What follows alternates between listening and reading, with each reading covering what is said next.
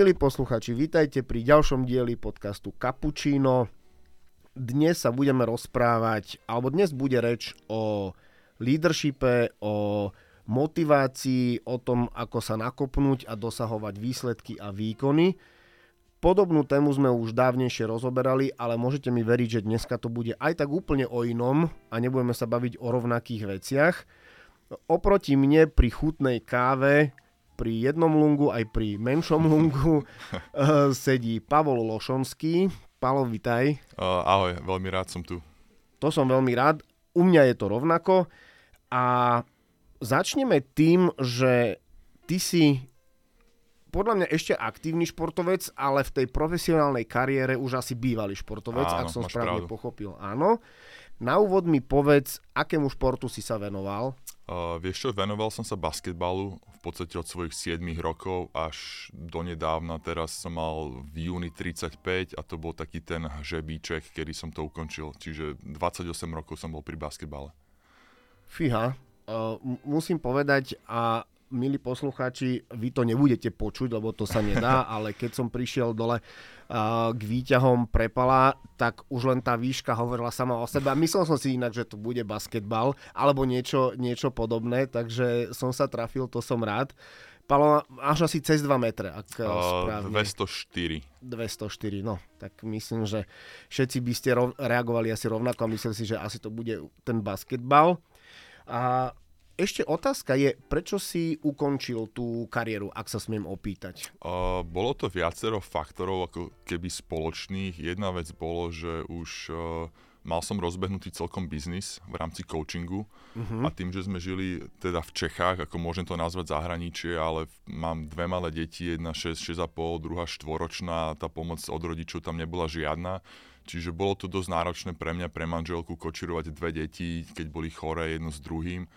To bola možno jedna vec, že staršia mi už išla do školy a musel som sa rozhodnúť, že chcem ju dať teda do českej školy a možno za 2, za 3 roky aj tak by som ukončil profi kariéru a teraz ju ťahať a, a ono to, to cestovanie, ten kočovný život profi športovca je to náročné. Je to náročné a je to ešte náročnejšie, keď už máte deti, je tá, tam rodina nejak akože zainteresovaná v tom manželka má vyštudované júdr právo a v podstate prispôsobovala sa mi 12 rokov, aby sme mohli byť spolu, aby sme fungovali ako rodina. Už som videl aj na nej, že je trošku nervóznejšie, že chcela by si ona začať niečo svoje. A ja som si tak povedal, že venoval som sa tomu 28 rokov, že dokázal som v podstate všetko, čo som asi chcel, možno až na jeden cieľ a už tak nejak prirodzene pri, prišiel ten čas zvážiť, že OK, už tu mám biznis, toto ma viacej baví, baví ma tá spolupráca s tými ľuďmi. Uh, a bohužiaľ obetoval som ten basketbal, alebo teda prišiel čas, kedy ten basketbal už bol druho, treťo až štvrto triedny. A mm-hmm. práve bol ten, tá rodina, uh, ten už môj biznis. A od 18 som ja vo svete fungujem, čiže aj niekde som sa chcel už usídliť, a padla voľba, poďme sa vrátiť naspäť na Slovensko, poďme byť e, s, na, s našimi rodinami, aby aj tie babičky, ded, dedečkovia mohli vidieť tie vnúčatá a bum, spravili sme rozhodnutie a toto leto sme sa vrátili naspäť do Pezinka. Asi ho, asi ho nelotuješ to rozhodnutie, predpokladám. Vyzeráš, absolútne. vyzeráš spokojne a Veľmi spokojný. To je výborné. Prosím ťa, povedz mi, že ono si to v podstate už načrtol, ale povedz mi, že ako sa profi športovec dostane k tomu leadershipu a k tomu coachingu. Uh, Čo bolo tým, ja keby prvé, čo bolo tým, eh, tým štartovacím eh, motivom, že popri športu začnem premýšľať nad tým, že budem robiť coaching, budem ľudí motivovať k dosahovaniu cieľov. Toto je celkom zaujímavá otázka. Ja si pamätám, že od svojej prvej profi sezóny sa ma mamina každé leto pýtala, OK, čo budeš robiť po kariére, čo budeš robiť po kariére. Iba, že keď športovec je 100% fokusnutý na svoju kariéru, tak on nechce počúvať takéto otázky, čo budem robiť po kariére, keď som v kariére. Akože môj cieľ bol Jasné. vždycky rozvíjať sa ako športovec, dosahovať výsledky. Čiže aj, aj vtedy, keď som pracoval s rôznymi odborníkmi alebo v športe je to úplne normálna vec, že, že máte nejak, nejaké vzdelávacie veci a v rámci klubov sa, vás, sa vám snažia pomôcť. Ale vtedy som to nebral ako niečo, že ok, toto bude moja kariéra po, po, baskete, vtedy som to bral ako súčasť toho basketu.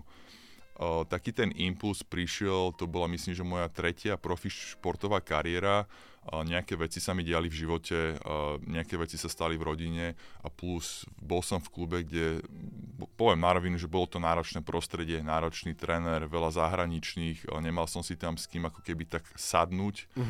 Uh, a zrazu som sa začal ako keby, že vzdialovať aj z toho týmu, aj z môj, toho basketbalu, tá vášeň, tá láska už nejak opadala a bolo to niekedy predvianočné obdobie, kedy som sa v podstate rozsypal.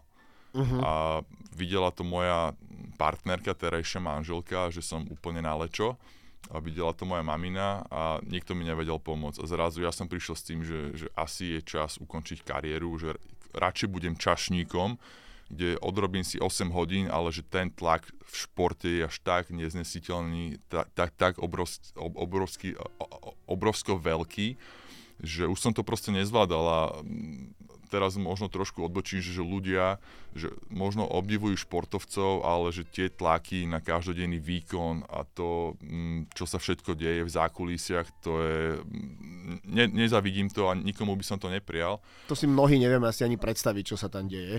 Presne tak. No a, a vtedy som bol ako keby nutený uh, siahnuť po, nejak, po nejakom odborníkovi a, a to zimné obdobie som sa spoznal so svojím prvým mentálnym koučom, mentorom. Trošku som úplne nevedel, že, že čo to bude, ako to bude, ale už som bol v podstate zahnaný tak do kuta, že nemal som iné východisko, než e, začať spolupracovať s nie, niekým. My sme sa ešte pred podcastom spolu rozprávali, že ty si sám tomu v úvode vôbec nedôveroval a mal si voči tomu predsudky, tak asi ako veľa ľudí. A čo zmenilo ten tvoj postoj?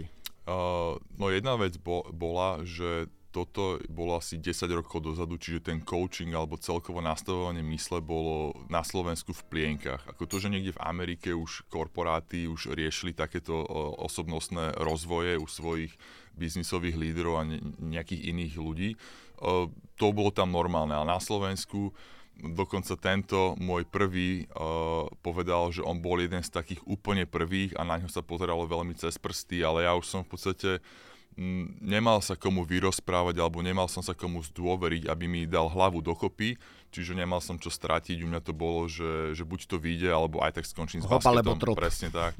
Uh, a musím povedať, že zo pár konverzácií a videl som ten shift, ako som začal si uvedomovať veci úplne ináč. Videl som tie veci z inej perspektívy, možno to všetko zlé, čo ma aj do toho bodu postretlo v mojom živote, zrazu som začal vyhodnocovať ináč.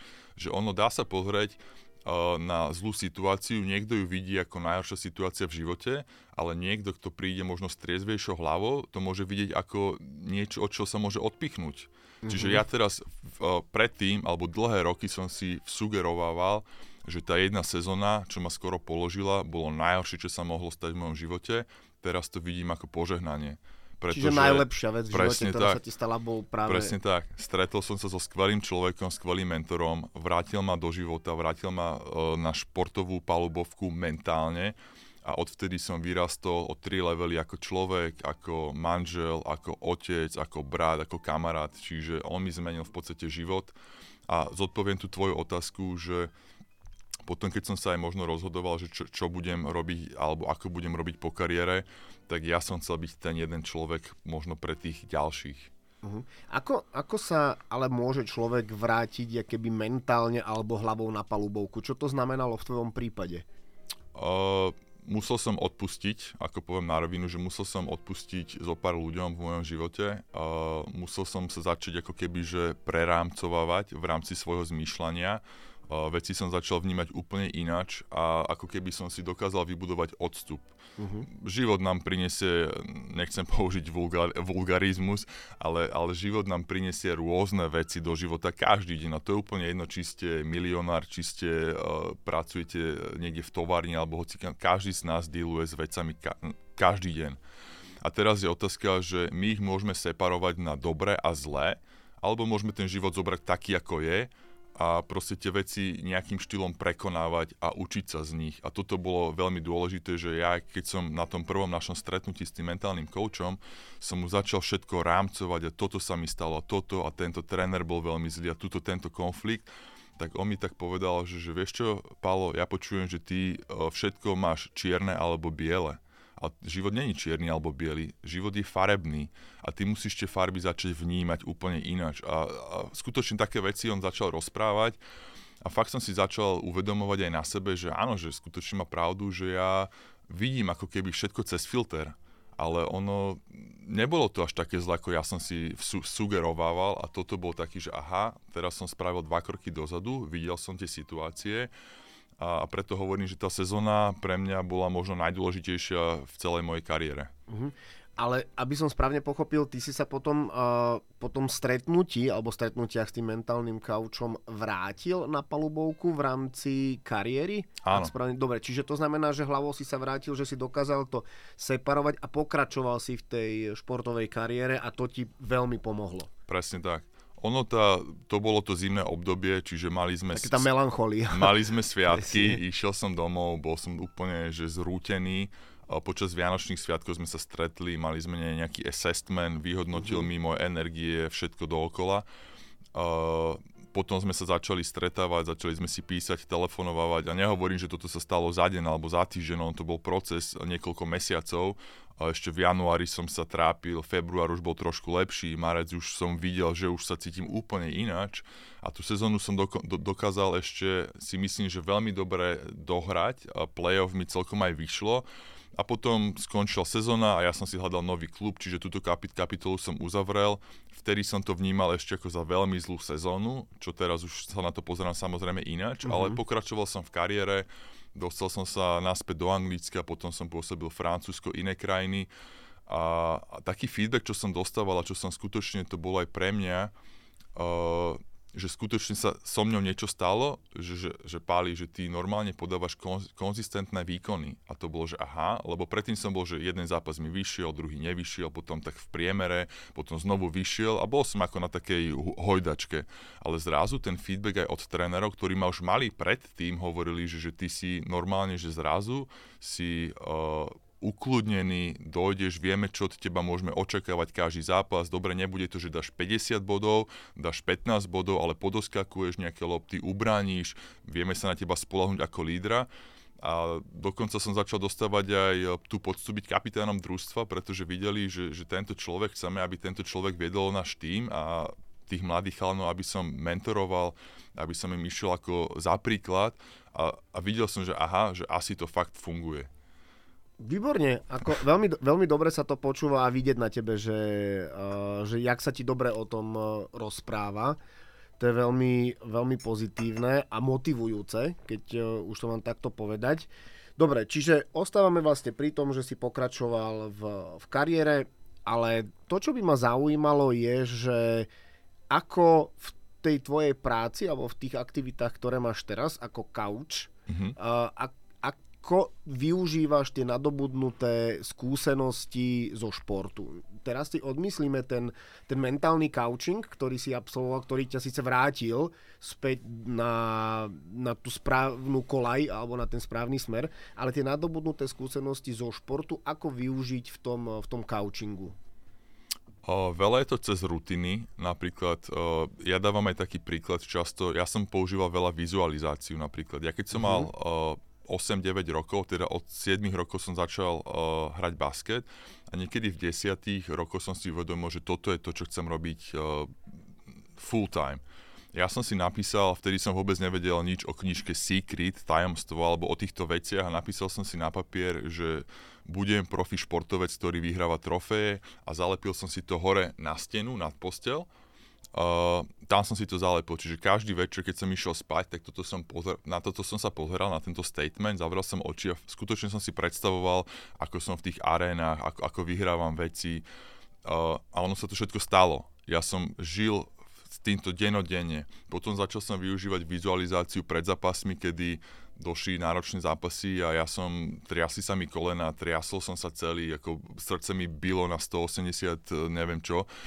A, a nevedel som proste zahrať dobrý, dobrý zápas. A vtedy bolo, že OK, tak znovu som začal využívať vizualizáciu na to, že 10 minút počas svojej nejakej poobednej rutiny som si zvizualizoval ten zápas, kde budem, ako budem, ako, ako ma budú brániť súperi a takéto tieto koncepty som začal využívať a to teraz napríklad používam aj s mojimi klientami často pretože uh, zo športového prostredia sú tam krásne paralely v tom biznis. Akože takisto títo biznis lídry alebo manažery sú stále pod tlakom a očakáva sa či už z vrchu, alebo aj teda samozrejme aj zo spodu, aby podávali výkony.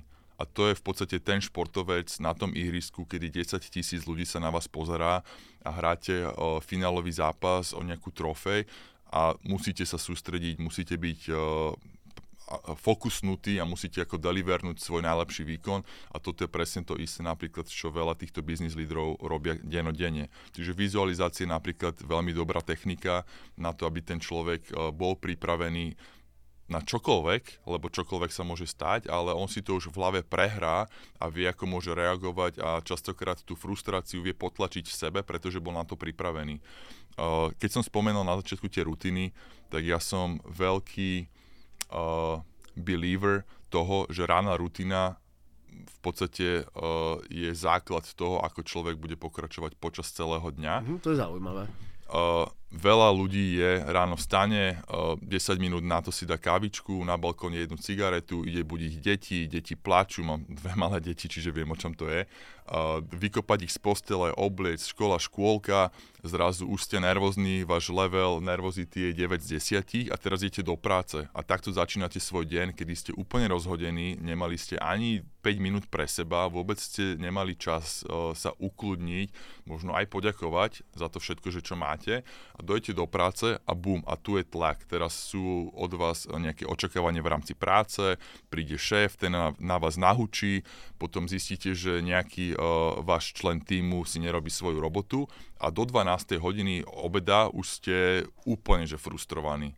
A, a takto sa dostanete do slučky, do nejakého kolotoča a preto ja hovorím, že, že ráno musí byť to obdobie, ten čas, kedy kľudne radšej si pristante 30 minút skorej, ale nájdeme nejaké rutiny, nemusí, nemusí to byť moja rutina, nájdeme nejaké rutiny, ktoré vás v podstate že pripravia na to, aby ste vedeli zvládať ten tlak a, a ten stres počas dňa. Uh-huh. Viem si, to, viem si to predstaviť, ja sa snažím už dlhodobo nájsť si nejakú rutinu a ono mi to nevychádza, neviem sa vykopať z postele, ale pri tej vizualizácii by som sa zastavil, pretože to ma zaujalo. Keď si predstavím, že čo, čo by som chcel robiť, ako by mal vyzerať môj pracovný deň, tak aby som vedel, čo očakávam a čo chcem v ten deň dosiahnuť, alebo v rámci nejakého obdobia, to je fajn, ale čo keď tú vizualizáciu alebo už pod tú ten reálny prípad, tú reálnu situáciu niečo naruší. Poviem príklad, keď, uh, si ty, keď si si ty napríklad predstavil, že uh, vybehnem na palubovku a teraz takýmto spôsobom sa dostanem ku košu, asi takto ma budú brániť a hlave si si to nastavil a teraz začal zápas a zrazu to bolo inak. Zrazu tá obrana inak fungovala, ako si, ako si očakával. Čo vtedy? Ono aj v živote stále v podstate improvizuješ, čiže tá vizualiz- vizualizácia funguje dvoma, dvoma spôsobmi. Jeden je ten ako keby, že vytúžený outcome a druhý je, sú skôr, ja som sa snažil hlavne v tých zápasoch pozerať vše, vše, všetky situácie, teda, že ten, ten vytúžený outcome a potom sú všetky tie, tie situácie, ktoré sa pokazia. Čiže príde príde protihráč a on dostal na mňa jasný príkaz, že musíte Lošonského vyviezť z miery, dajte mu lakeť pod rebra. Čiže ja som vedel, že toto je jedna z alternatív, ktorá sa môže stať. Príde spoluhráč a skutoč, protihráč a skutočne mi dá lákeť pod rebra a teraz je na mne, že OK, môže ma to vyhodiť z miery a do konca zápasu budem nahnevaný a budem sa snažiť vrátiť tomu protihráčovi to isté. Alebo si môžem povedať, že OK, toto som vedel, že sa môže stať a teraz ako na to budem reagovať. Čiže ja som sa v rámci vizualizácie snažil pozerať aj na tie negatívne veci a čo je dôležité, ty sa nesnažíš nastaviť, že OK, toto je moje vytúžené, uh, vytúžený scénar a podľa toho to musí ísť. Skôr vidieť tie reálne situácie, ktoré môžu prísť a veľa týchto manažérov má nejaký meeting. Začneš sa zakoktávať, uh, šéfovi sa to nebude pozdávať a teraz príde uh, servírka a vyle na teba kávu. A teraz čo? A to že aha, no ako budeš reagovať, ako proste ostaneš prítomný, ako budeš stále fokusnutý na to, aby si, aby si to odprezentoval. A keď si toto všetko nahrajú a zrazu prídu na to a nič sa z toho nestane, tak oni v podstate si, oh, si až oddychnú, že uľaví, uľaví sa im samozrejme a zvládnu to na jedničku. Ono to záleží sa aj od nastavenia. Keď si predstavím, že by som bol na káve a servírka na mňa vyleje kávu, uh, veľa asi je aj od toho, že ako alebo závisí od toho, ako ten deň by mal fungovať. Keď si predstavím, že som pred dôležitým meetingom, mám na sebe oblek a teraz som celý flakatý od kávy, tak asi nebudem nadšený, ale možno je to aj o tom, čo hovorí, že keby som mal to ráno nastavené v pohode, že odchádzam z domu v kľude, pozitívne naladený a vyleje na mňa kávu, možno si poviem, dobre, stane sa, ale presne ísť už z domu frustrovaný, tak sa naštvem a v úvodzovkách povytieram s ňou podlahu. Hej, v rámci nejaké reakcie a v rámci tohto. Čiže, uh, milí poslucháči, uh, dostali ste tip, ako, ako si nastaviť ráno, mať nejakú rutinu. To je, to je veľmi dobré, ale keď sme sa ešte rozprávali a rozoberali ten náš podcast dnešný, tak sme sa bavili, že jednou z aktivít alebo z jedným z cieľov, ktorý ty v rámci toho coachingu chceš s klientom dosiahnuť aj nejaká, nejaké zvýšenie produktivity v práci. Uh, skús mi prosím ťa, Pali, povedať nejaké, alebo skús nám všetkým, aj posluchačom, povedať nejaké tipy, ako dosiahnuť uh, zvýšenie produktivity v práci. Lebo ja si neviem teraz úplne predstaviť, že čo to môže obnášať a nechcem, aby sme prezradzali všetko, ale dajme aspoň zo pár 1, 2, 3 typy, ako sa nastaviť alebo ako zvýšiť tú produktivitu. Ja to tak rozdeľujem možno na také tri kategórie. Jedno je proste, že tá, tá klarita, že, že vedieť, ako ten produktívny deň by u mňa mal vyzerať. A na základe uh-huh. toho... To je asi niečo ako tá vizualizácia. Hej, áno, to, to, to, to, presne tak. A v tom je zahrnutá napríklad aj tá vizualizácia, je, že človek, ktorý nevie, ako by mal vyzerať jeho produktívny deň, tak v živote ten produktívny deň nemôže docieliť. Čiže toto je jedna z vecí, že uh, keď viem, že v mojom produktívnom dni nemá byť uh, dvojhodinové scrollovanie na sociálnych médiách, tak proste to tam nebude. Uh, čiže mať tú, tú, tú jasnú vidinu toho, že toto je môj produktívny deň, toto by som chcel všetko spraviť, stihnúť a takisto si objasniť uh, alebo vidieť tie všetky veci, ktoré mi môžu prísť do cesty, tie distrakcie, ktoré sa ma budú snažiť vyhodiť z miery. Tomuto je veľmi dobré vedieť si plánovať deň. Či už mať kalendár uh, pofarbovaný, dobre, začneme nejakou ránou rutinou, tuto je uh, čas pre mňa, tuto je nejaká moja psychohygiena, meditácia, či to môže byť nejaký žurnál, uh, alebo nieč, niečo podobné. Potom samozrejme prídu tie, tie rodinné povinnosti, nejaké deti a potom príde tá samotná práca. Ale už len toto to ráno, zvládnutie rána už vám zvyšuje produktivitu počas dňa. A je strašne veľa štúdí spravené, myslím, že Harvard robil, že v korporátnom svete z 8 hodín človek je reálne produktívny 4,5 hodiny a myslím si, že aj tí 12 hodinoví, 14 hodinoví manažeri reálne by vedeli tú prácu spraviť aj za 6,5, za 7 ale keď na 4 krát píšete e-mail, keď máte stretnutia o stretnutí na ďalšie stretnutie, tak v podstate akože kde ste produktívni? Ako to, mm-hmm. to nemá s tým nič spoločné. Uh, toto by bola moja prvá ako kategória, je, že jasne vedieť, že čo ten produktívny deň, ako by mal vyzerať a naplánovať si ho. A skutočne, že ten plán musí byť precízny. Druhá vec sú tie samotné rutiny a to sú možno človek povie, že rutiny, automatizácia a, a stratí sa krása v živote. Ja vám poviem, že moja, moja rána rutina je už tak zautomatizovaná, že ja vstávam do troch pípnutí, mne nepípne budík viac než 3 krát, čiže automaticky vyliezam z postele, uh, nie je to žiadne rozímanie v posteli, že ešte 8 minút, 10 minút som v posteli zaspatý. To, toto mám ja pr- každé ráno a moja žena veľmi podobne a to, tak to vyzerá, jak hovoríš. A prepač, pokračuj, len mi to Čiže nedávam. idem, dám si vodu s citrónom, idem na balkón, aby ma ten studený vzduch hneď osviežil, vypijem, pozriem si krásny výhľad na Bratislavu, Karpaty, mám pekne situovaný balkón, ten studený vzduch už automaticky ma ako keby ma zobudí, nabudí. A potom začínam, je, sú to nejaké kliky, je to nejaká yoga, samozrejme teraz mám na starosti deti, čiže ešte bude to studená sprcha ráno, alebo minimálne aspoň pre tých menej otužil, otužilých ľudí je to zobrať do hrsti studenú vodu a preplachnúť si tvár, akože pomôže, to fakt to skutočne uh-huh. pomôže. A o koľkej vstávaš, prepač? O 6. O 6. Dobre, to len aby, aby aj naši posluchači vedeli, že odkedy sa toto všetko dá stihnúť. Bývalo to skorej, keď som chodil na 6 behávať, teraz behávam večer o pol 10. Ja som, uh, do toho skočím tiež, uh, keď som pár týždňov dozadu ešte chodil, takže pravidelne cvičiť 2-3 krát týždenne, tak som stával o 5 a tie prvé momenty boli veľmi, ale veľmi náročné, že nechať fakt sa akože uh, donútiť o tej hodine vstať a paradoxne to nebolo ani o tom, že aký dlhý bol spánok. Lebo ja som na základe toho išiel napríklad spať o 10. večer, čo si človek povie, že krásnych 7 hodín spánku, ale ono tá hlava pracuje a keď uh, pozriem na ten budík a pozriem, že 5.00 a hovorím si to, nemyslíš vážne, ale že, že tým som len chcel povedať, že je to určite v tom, v tom nastavení a v tej hlave. Je, ale 7 hodín je stále málo.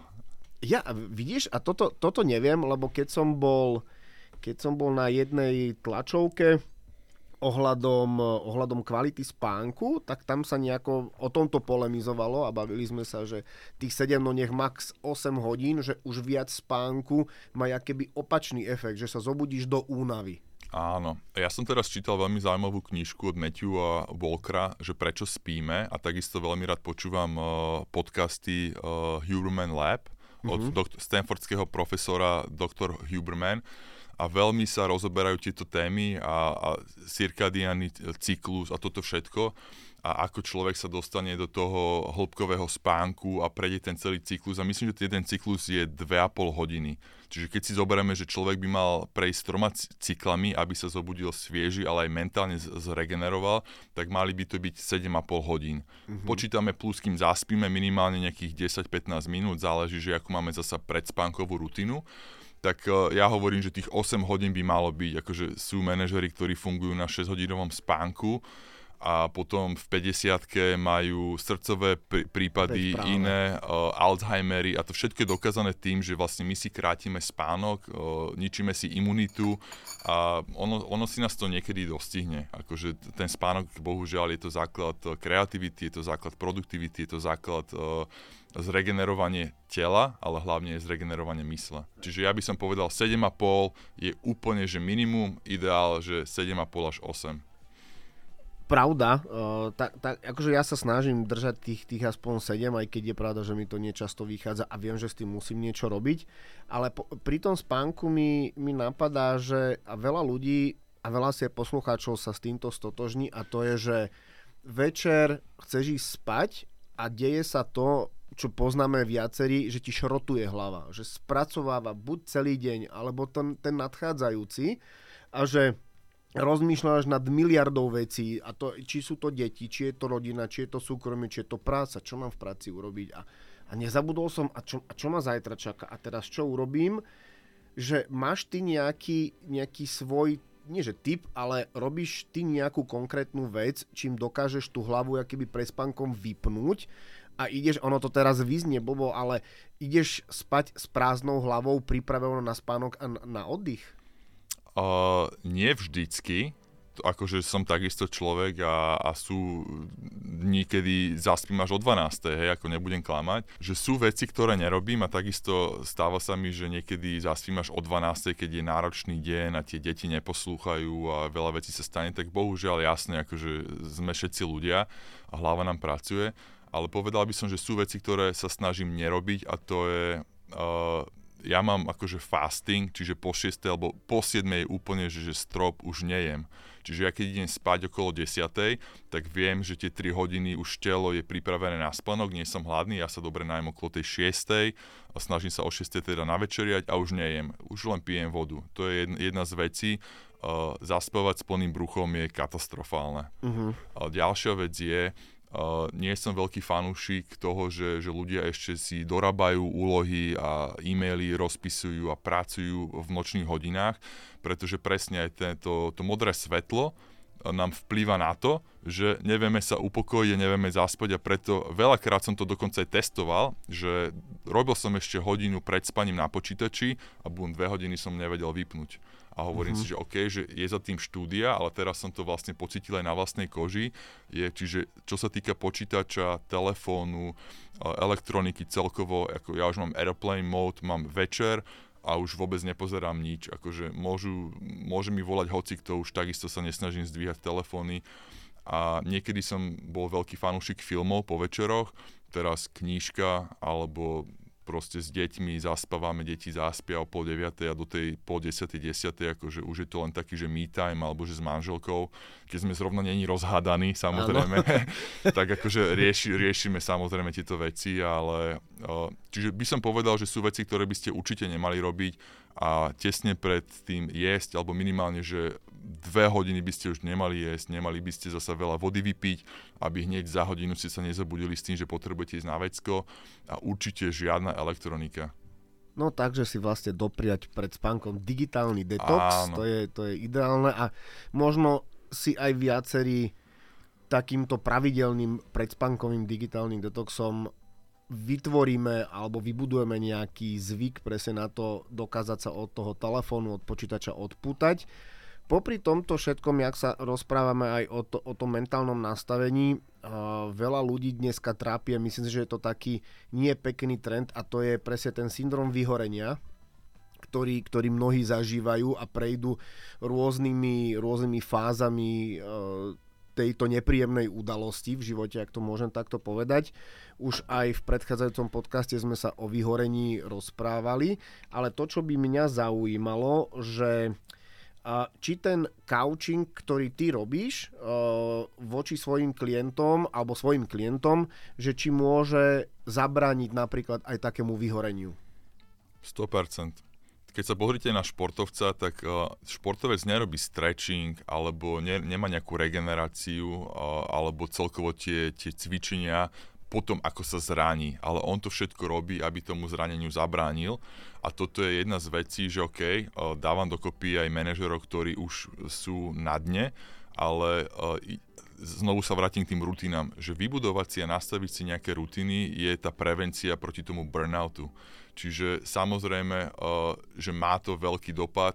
Človek, keď si vie usporiadať ráno, vie byť pozitívny, znovu sa vraceme k tomu, čo sme sa už rozprávali, tak ten deň vie zvládnuť lepšie. Čiže je to nejaká prevencia. Uh, večer vie si usporiadať uh, večer, že nebude dorábať uh, veci do práce, bude mať taký ten svoj digitálny detox, ako si to nazval pekne, tak le- lepšie sa mu bude spať, lepšie zregeneruje počas spánku a toto sú maličké veci, ktoré ľudia uh, možno nepovažujú za dôležité, ale ono to robí strašne veľkú vec, akože keď si to, toto spočítame dokopy, tak zrazu máme viacej energie, uh, sme pozitívnejší a máme lepšie nastavenú hlavu, lebo prvá vec, ktorú poviem, že 9 z 10 klientov, no nemám čas. Nemám čas sa s tebou ani stretnúť na coaching, nemám čas vôbec na coaching, nemám čas na toto.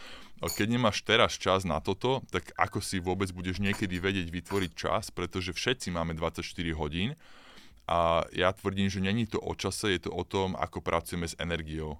Viem, kedy som najviac produktívny, vtedy mám tie naj, najdôležitejšie veci počas dňa, ja fungujem ráno až obed, obed plus minus za obedom ešte niečo porobím, potom viem, že mám taký útlom, OK, vypnem 30 minút, idem na vzduch, idem sa prejsť, potom ešte si nejaké veci dorobím a dojde štvrtá, štvrtá hodina a už viem, že už som vypnutý. Dobre, práca skončila, idem rodi, rodinu, idem pre deti, škola, škôlka, krúžky, Uh, potom ešte mám nejaké povinnosti, som tréner basketbalu, zároveň ma stiahli v Pezinku, čiže ešte mám nejaké povinnosti, ale už vôbec neriešim, ne, snažím sa neriešiť ako tú prácu už po večeroch a už, mm-hmm. už, som, už som otec, už som manžel, už som kamarát, už som brat. Ono mnohí, mnohí sa uh, stretávajú, manažeri alebo mnohí pracujúci ľudia sa stretávajú s tým, že uh, jedna vec je si toto povedať. Mnohí si možno povedia, že dobre, ale ja mám teraz uh, toľko roboty, teraz nestíham, uh, kolega mi vypadol, musím za ňoho urobiť Uh, potom je doba, aká je, uh, mám ešte jednu prácu, preto, pot, alebo pretože potrebujem uživiť rodinu, pretože potrebujem peniaze a neviem čo. Dá sa možno aj v takomto vypetí, kedy možno človek si nevie úplne hneď povedať, že stop o tej 5. 6. Dá sa to nejak nastaviť tak, aby si udržal tú hlavu v poriadku a dokázal fungovať a o, tak hovorovo povedané nevyplo ho? Ja si myslím, že veľa vecí je o prioritách a jasne, dobre, keď e, rodina žije z mesiaca na mesiac a ten otec potrebuje fakt mať dve roboty, aby tú rodinu uživil, tam není asi veľa priestoru na, na manévorovanie, ale veľa týchto manažerov, veľa týchto ľudí, koľko treba, aby vám bolo dosť? Toto je inak toto je otázka. Možno by som takto len povedal, že skúste si aj vy poslucháči presne položiť túto otázku a je veľmi dobré, že si ju položil, lebo ja sa nad ňou tiež zamyslím, že koľko je to dosť, lebo aspoň ja si myslím, že veľa z nás funguje na tak, v takom režime, že stanovím si nejakú hranicu a keď ju dosiahnem, už není pre mňa uspokojivá a už to má byť viacej. Stále sa ženieme za niečím, čo nehovorím, že nie je dosiahnutelné, ale presne otázka je potom, čo to vlastne obnáša a čo za to musím v úvodzovkách zaplatiť. Ja som sám si uh, utvrdil cez konverzácie s týmito ľuďmi uh, jeden CEO v Nemecku, a keď mi povedal, a oni robia cez milión ročne, akože jeho, jeho príjem je veľmi vysoký a povedal, že život bol jednoduchší pred týmto všetkým že s manželkou sme boli šťastnejší, nemusel som toto, že čím viacej máte, tak tým potom aj viacej strachu máte, že o to prídete. Presne. Teraz som mal druhého podnikateľa na Cypre, ktorý má cez 350 tisíc eur ročne a povedal, že on, jeho cieľ je teraz mať 100 tisíc a byť šťastný. Čiže dokonca kľudne... Išiel nižšie. Presne, aby išiel nižšie. Aha. A to je, že, že, povedať si, uh, že koľko chcem, aby som dokázal fungovať, aby som dokázal uživiť, aby som do, do, do, dokázal niečo vybudovať, čo je fajn, ale uh, páči sa mi jedna, jedna taká citácia, je, že keď sme mladí, tak by sme vymenili všetko zdravie za bohatstvo a keď sme starí, tak by sme vymenili všetko bohatstvo za jeden jediný deň plného zdravia. A toto si treba tak fakt sugerovať, že, že čo sa snažíme v tom živote vlastne vybudovať a dosiahnuť. Že je to nazbierať bohatstvo, ktoré si aj tak zo sebou nezoberieme, alebo je to mať nejaký život, že sme prítomní, trávime ten čas aj s rodinou, sme tam pre tie naše deti, sme spokojní, ideme si zabehať. Uh... Hm. Ono mnohí, mnohí asi žijeme pre ten daný moment a ne, nepremýšľame, že č, aký to má vplyv na budúcnosť a potom sa presne asi stáva to, že človek môže byť akokoľvek bohatý, ale dostane sa do veku, napríklad kedy si povie, že všetko to svoje bohatstvo by naozaj vybral všetko z účtu a normálne v igelitke to hodil niekomu na stôl, že daj mi naozaj ten deň zdravia, aby som bol zdravý, šťastný, usmiatý, nemal starosti a a potom asi človek príde na to, že tie roky predtým, keď sa za niečím hnal, za nejakým bohatstvom, ktoré síce dosiahol, že to nebolo úplne to, to, čo, to čo chcel. Pomaly, ale isto sa blížime k záveru, ale ešte to nie je úplne, úplne koniec. Mňa by zaujímala jedna vec, že ja ako človek, alebo keby, že som nejaký vrcholový manažer, ktorý, ktorý má proste to časové vypetie a strašne veľa pracuje, ako ja alebo viem vôbec prísť na to, že mám nejaký priestor na zlepšenie, alebo môžem sa dostať do stavu, že poviem si, že ja už neviem, čo ďalej mám robiť, že myslím si, že všetko robím dokonalo, ale existuje možno taká nejaká vlastná záchrana brzda, že áno, na základe tohto viem prísť, že ešte mám nejaké medzery na to, aby som bol produktívnejší. Uh, veľmi dobrá otázka, akože ja môžem len nejak referovať z toho športového prostredia, že vrcholoví športovci na svetovej úrovni majú svojich koučov, majú svojich mentorov, majú svojich trénerov. Uh, ja to môžem povedať cez takú športovú analógiu, že keď ste na ihrisku a strelate do koša, tak vy si myslíte, že všetko robíte dobre, ale tie druhé, tretie, štvrté oči to vidia úplne ináč, uh-huh. z, in, z inej perspektívy a preto v podstate aj pre mňa ako športovca alebo teraz, ja ako coach mám svojich coachov. Mám dokonca dvoch skvelých ľudí, s, ktorý, s ktorými spolupracujem. Jeden zameraný na biznis a druhý zameraný na, na môj potenciál, ktorý ma vlastne vyzýva, challengeuje ma a, a veľakrát proste tie moje perspektívy on mi nebude hovoriť, čo mám ako robiť, ale iba ma nastaví, že OK, že z tohto uhla si sa na to nepozeral, že tuto je tvoje blind spots, že toto, toto a človek si uvedomí. Zodpovedať otázku, že ako človek príde k tomu, či potrebuje alebo nepotrebuje coaching, ja si myslím, že každý z toho vie benefitovať. To je úplne jedno, že na akej pozícii ste, kto ste, akože každému to vie pomôcť. Niektorí, bohužiaľ, musia sa dostať na nejaký, nechcem povedať, že close to burnout, alebo musí im niečo indikovať to, že aha, potrebujem odbornú pomoc, mm-hmm. tak ako som to bol ja, keď som vyhorel ako športovec. Okay. Uh, niektorí, niektorým to je doporučené, niektorým to je odporúčané, niektorí sú ako nejak posunutí násilnejšou formou mm-hmm. cez svojho nejakého lídra, CEO. Uh, s tým je to potom náročnejšie, pretože človek musí byť, musí byť koučovateľný. A toto mm-hmm. je mhm. aj, aj v športe, že veľakrát naše ego sa nám stavia do nášho progresu a pokiaľ človek není koučovateľný a není ochotný výjsť zo svojho komfortu a začať na sebe pracovať, tak tam mu nepomôže ani pána Mária v podstate.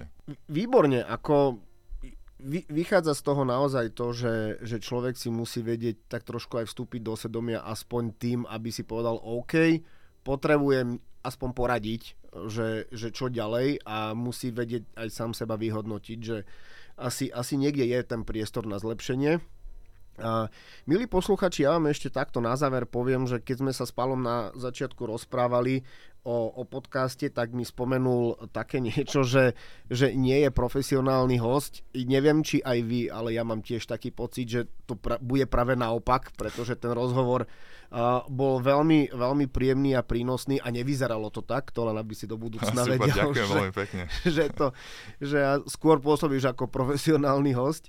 A každopádne, Ďakujem veľmi pekne, lebo toto bol extrémne prínosný a zaujímavý rozhovor a verím, že, že sme neskončili a že môžeme ešte v, e, v inom dieli Kapučina pokračovať, lebo si myslím, že je o čom a je toho veľmi veľa, o čom sa ešte môžeme rozprávať. Takže ti veľmi pekne ďakujem, že si prijal pozvanie. Ja veľmi pekne ďakujem za to, že som mal tú príležitosť tu dneska byť s tebou. To som veľmi rád. A milí poslucháči, určite si z tohto viete odniesť každý svoje. Pokiaľ budete mať akékoľvek otázky alebo čokoľvek, kľudne napíšte či na LinkedIn, alebo, alebo kde sa bude dať, alebo prípadne aj na stránke teatry.com a určite to vieme nejako ďalej posunúť tak, aby ste sa prípadne k Palovi dostali lebo určite si každý nájde priestor sa porozprávať o tom, čo vo svojom pracovnom alebo aj osobnom živote urobiť lepšie. Tak sa majte krásne a užívajte deň.